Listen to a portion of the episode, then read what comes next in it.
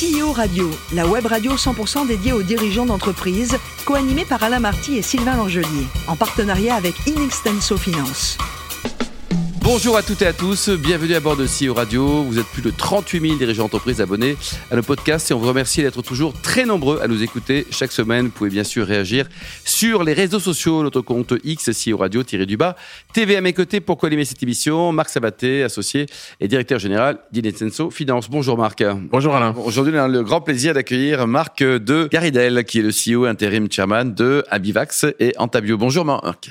Bonjour. Plus, hein, Alors racontez-nous, vous êtes né en 1958 à Aix-en-Provence, diplômé de l'ESTP, de Phoenix et d'Harvard, et vous avez passé 40 ans dans le secteur de la pharmacie. Un souvenir de votre tout premier job, vous étiez chez qui et vous faisiez quoi? D'abord, euh, vous avez noté, j'ai plus de cheveux, donc euh, ça explique mon âge. C'est le gros avantage de la radio. et donc vous étiez chez qui? C'était quoi le premier job? Alors mon premier job, c'est chez Eli Lilly, qui est aujourd'hui assez connu pour son médicament contre l'obésité. Hum. Et alors, vous avez également vécu de belles années chez, chez Ipsen, hein notamment pour, avec un secteur américain dont vous vous occupiez?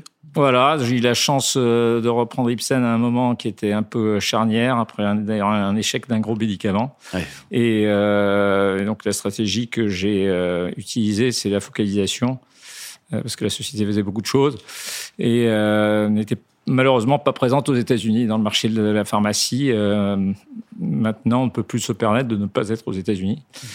Et donc j'ai eu la chance de lancer un produit qui est devenu ce qu'on appelle un blockbuster.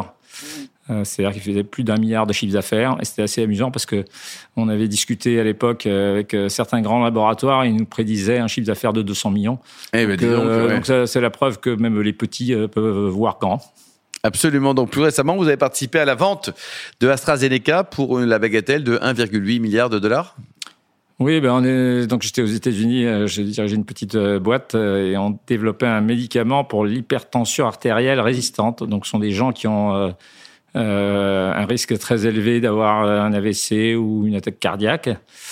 Et euh, on a fait une étude euh, avec 250 patients qui est, je crois, aujourd'hui là, qui va devenir la référence pour pour sauver la vie de ces gens-là. Et, et grâce à ça, ben il y a un, un, gros laboratoire qui est venu et qui nous a racheté avant que on aille plus loin.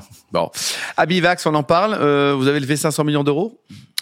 Oui, alors l'année dernière a été assez euh, assez riche euh, en financement parce qu'effectivement on a été euh, dans le top 4 mondial au niveau des levées de fonds. On a fait l'IPO au mois d'octobre dans une la semaine probablement la plus difficile de l'année.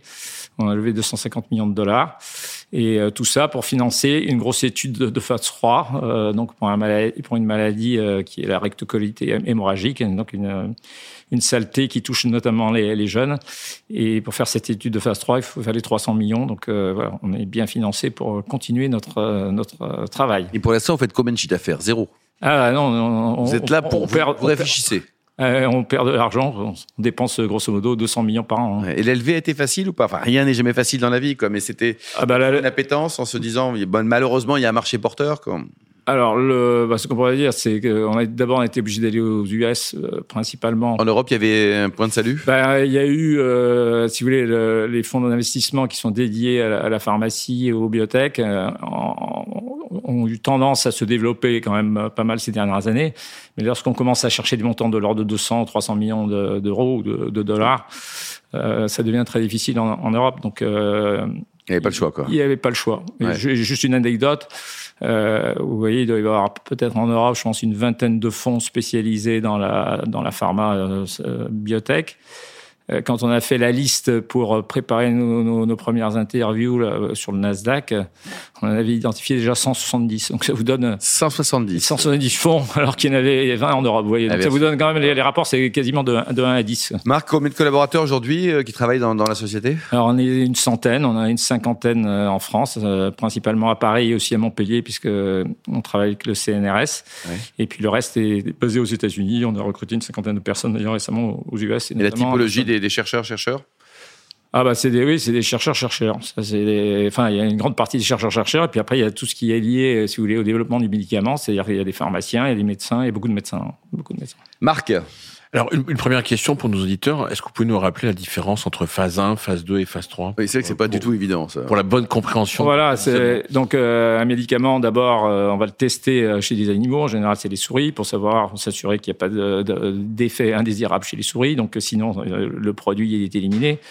Ensuite, on passe dans la phase 1. La phase 1, c'est simplement on teste quelques patients et on regarde l'aspect safety. Donc, est-ce qu'il y a chez l'homme les premiers signes bah, de manifestations, disons, non, non, non, non agréables. Donc, ça, c'est la première étape. La deuxième, ce qu'on fait, c'est la phase 2. Donc là, on va essayer de tester différentes doses pour savoir jusqu'où on peut aller en, dose maximale ou euh, en dose minimale, ou ça, ça ne, ça ne marche plus. Et enfin, la phase 3, c'est la grosse étude. Dans notre cas, c'est 1200 euh, patients, c'est 600 centres dans, dans le monde entier, hein. donc c'est massif. Et euh, là, bah, vous, vous, avez choisi, en fonction de ce que vous avez appris dans la phase 2, vous testez une ou deux doses pour essayer d'avoir ensuite l'enregistrement et euh, surtout le remboursement, parce que de nos jours, le remboursement devient de plus en plus compliqué. Et le délai, dans le meilleur des cas, on est parti sur combien de temps en moyenne? Enfin, c'est pas facile de dire. Bah, c'est euh, en général, c'est 10 à 12 ans. Hein. Ouais, c'est ça. Quoi. Donc, et, et, la technologie, euh, c'est quand vous passez des débuts, c'est 20 ans. Bah, vous regardez, par exemple. Euh, les, les, vaccins de l'ARN, les technologies de base, il y a 20 ans que ça a été découvert. Hein. Marc? Donc on est, vous évoquiez la, la cotation Nasdaq. Euh, est-ce qu'on peut dire euh, aujourd'hui que la France n'est plus un pays pour les biotech? Alors moi je dirais non, je dirais qu'au contraire il est en train de se développer euh, vers les biotech, mais euh, voilà il y a un manque de masse critique. Il y a en France la bonne chose c'est qu'il y a une très bonne science, il y a des gens qui sont il y a des très bons médecins, euh, c'est compétent, mais là où on, devient là on a des difficultés, c'était qu'il faut monter dans, ces phases 2 ou phase 3 où les montants sont plus élevés, c'est d'avoir euh, voilà des financements euh, des financements importants et puis avoir des entrepreneurs qui ont envie d'y aller et de prendre des risques, parce que je vous rappelle, hein, c'est quand même euh, un médicament sur, sur 10 000 qui sont euh, en, en, phase préclinique, il n'y en a qu'un qui arrive sur le marché. Quand il y en a un qui arrive chez l'homme, euh, il y a 90% de chances qu'il n'arrive pas au bout. Donc euh, c'est quand même un, un métier euh, qui est qui est compliqué et donc il faut que on gagne pas à tous les coups. Il faut attirer des gens voilà qui ont un peu le goût du risque. Hein. Et, et, pourquoi il n'y a pas une Europe biotech? Enfin, Les fonds travaillent, travaillent chassent un peu en meute en Europe ou c'est vraiment pays par pays? Non, c'est en train de se. il y a des espèces de, d'accords entre eux pour pour essayer de justement de financer certaines boîtes. Mais euh, quand une fois on est fort au début, quand il faut mettre un, peu d'argent, là ça va. Mais dès que il faut, monter les. Et c'est combien? C'est 100 millions, 200 millions le plateau de verre? Ah, je dirais à partir de, en, moi, je dirais en France, à partir de, dès que vous devez lever entre 30 et 50 millions, ça commence ça à. Ça devient compliqué, quoi. Ça commence, on, peut aller jusqu'à 100 millions dans certains cas, mais c'est. Exceptionnel, quoi. Exceptionnel. Ouais. J'imagine que les États-Unis, euh, par la taille de leur marché, euh, présentent une composante liée au risque de lancement d'un médicament différent de, de la succession des réglementations européennes. C'est peut-être ce qui explique que, que le monde de, de financier biotech est plus, est plus pertinent ou plus important? Bah, je, là aussi, je vous donne un exemple dans le rectocolite hémorragique, donc euh, la maladie qu'on est, on est en train de, traiter. 70% du marché est, aux US. Donc, euh, développer le médicament sans aller aux US, euh, c'est euh, ben, aller se priver de se priver de 70% des revenus potentiels. Donc rien que ça, et, et, et, et l'écart, si vous voulez, qui s'est produit avec le temps, c'est le remboursement qui, aux États-Unis, alors il a ses défauts, mais qui reconnaît l'innovation parce que les, les Américains reconnaissent les, les, les, entrepreneurs. Ça va plus vite. Ça va plus vite, oui. Puis euh, ils savent qu'à ben, un moment, ceux qui ont mis de l'argent, qui ont pris des risques, ils ont besoin de, de récupérer quand même euh, quelque chose. Et en Europe, on voit une dégradation euh, des remboursements d'une manière, sincèrement, qui est assez catastrophique. Et donc, du coup, voilà, les, entreprises se, se, développent plus aux États-Unis parce que c'est là où elles vont être et, donc, je, je liais à ça deux, de questions. Vous, vous, avez été euh, acteur d'une histoire réussie avec AstraZeneca, enfin Syncor AstraZeneca. Euh, donc, vous ambitionnez la même chose avec euh, avec Abivax, j'imagine.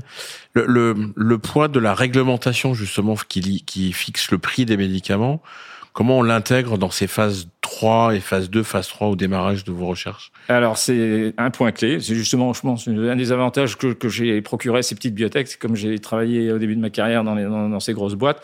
Donc, euh, j'ai pu un peu phosphorer sur la question, justement, non seulement obtenir l'autorisation de, de mise sur le marché, mais le remboursement. Donc, c'est toute la question, si vous voulez, du positionnement du produit et d'apporter une valeur ajoutée. Euh, parce que si on, on, développe un produit qui est la copie, euh, la 25e copie de, ouais, ça marche pas, ça. marche pas. Marc? Et donc, comment on fait en phase 3 pour, pour imaginer ou, ou fixer le prix de revient? On n'a pas les outils encore industriels. On, on a déjà des pré, euh, des pré-séries bah, le, le, le, le, coût de revient, alors il y, a, il y, a, deux choses évidemment. Il y a la partie production qui, en général, alors ça dépend parce qu'il y a beaucoup de différentes modalités. En tout cas, pour les, les pilules, en général, les coûts de revient sont, sont assez faibles. Euh, si on parle de thérapie cellulaire, le, coût il, est, il, peut aller jusqu'à 300 000 euh, euros par patient par, euh, par an pour, pour, pour, certains types de cancers. Donc les, les, coûts de revient varient énormément, mais ce qui coûte le plus cher, c'est la, la, recherche et développement. Encore une fois, je fais une phase 3, 300 millions. Donc euh, c'est voilà, Marc Dito, le plus beau métier du monde, c'est CEO ou chef d'orchestre? Ah, moi, j'aurais été, j'aurais aimé être chef d'orchestre de musique, mais j'étais tellement nul que, que je me suis, je suis reparti dans l'industrie. Ceci étant, je vous conseille d'aller voir un film euh, Maestro, ouais. euh, qui, euh, a des passages magnifiques de musique, notamment la, la fameuse messe de, de, Bernstein. De Bernstein.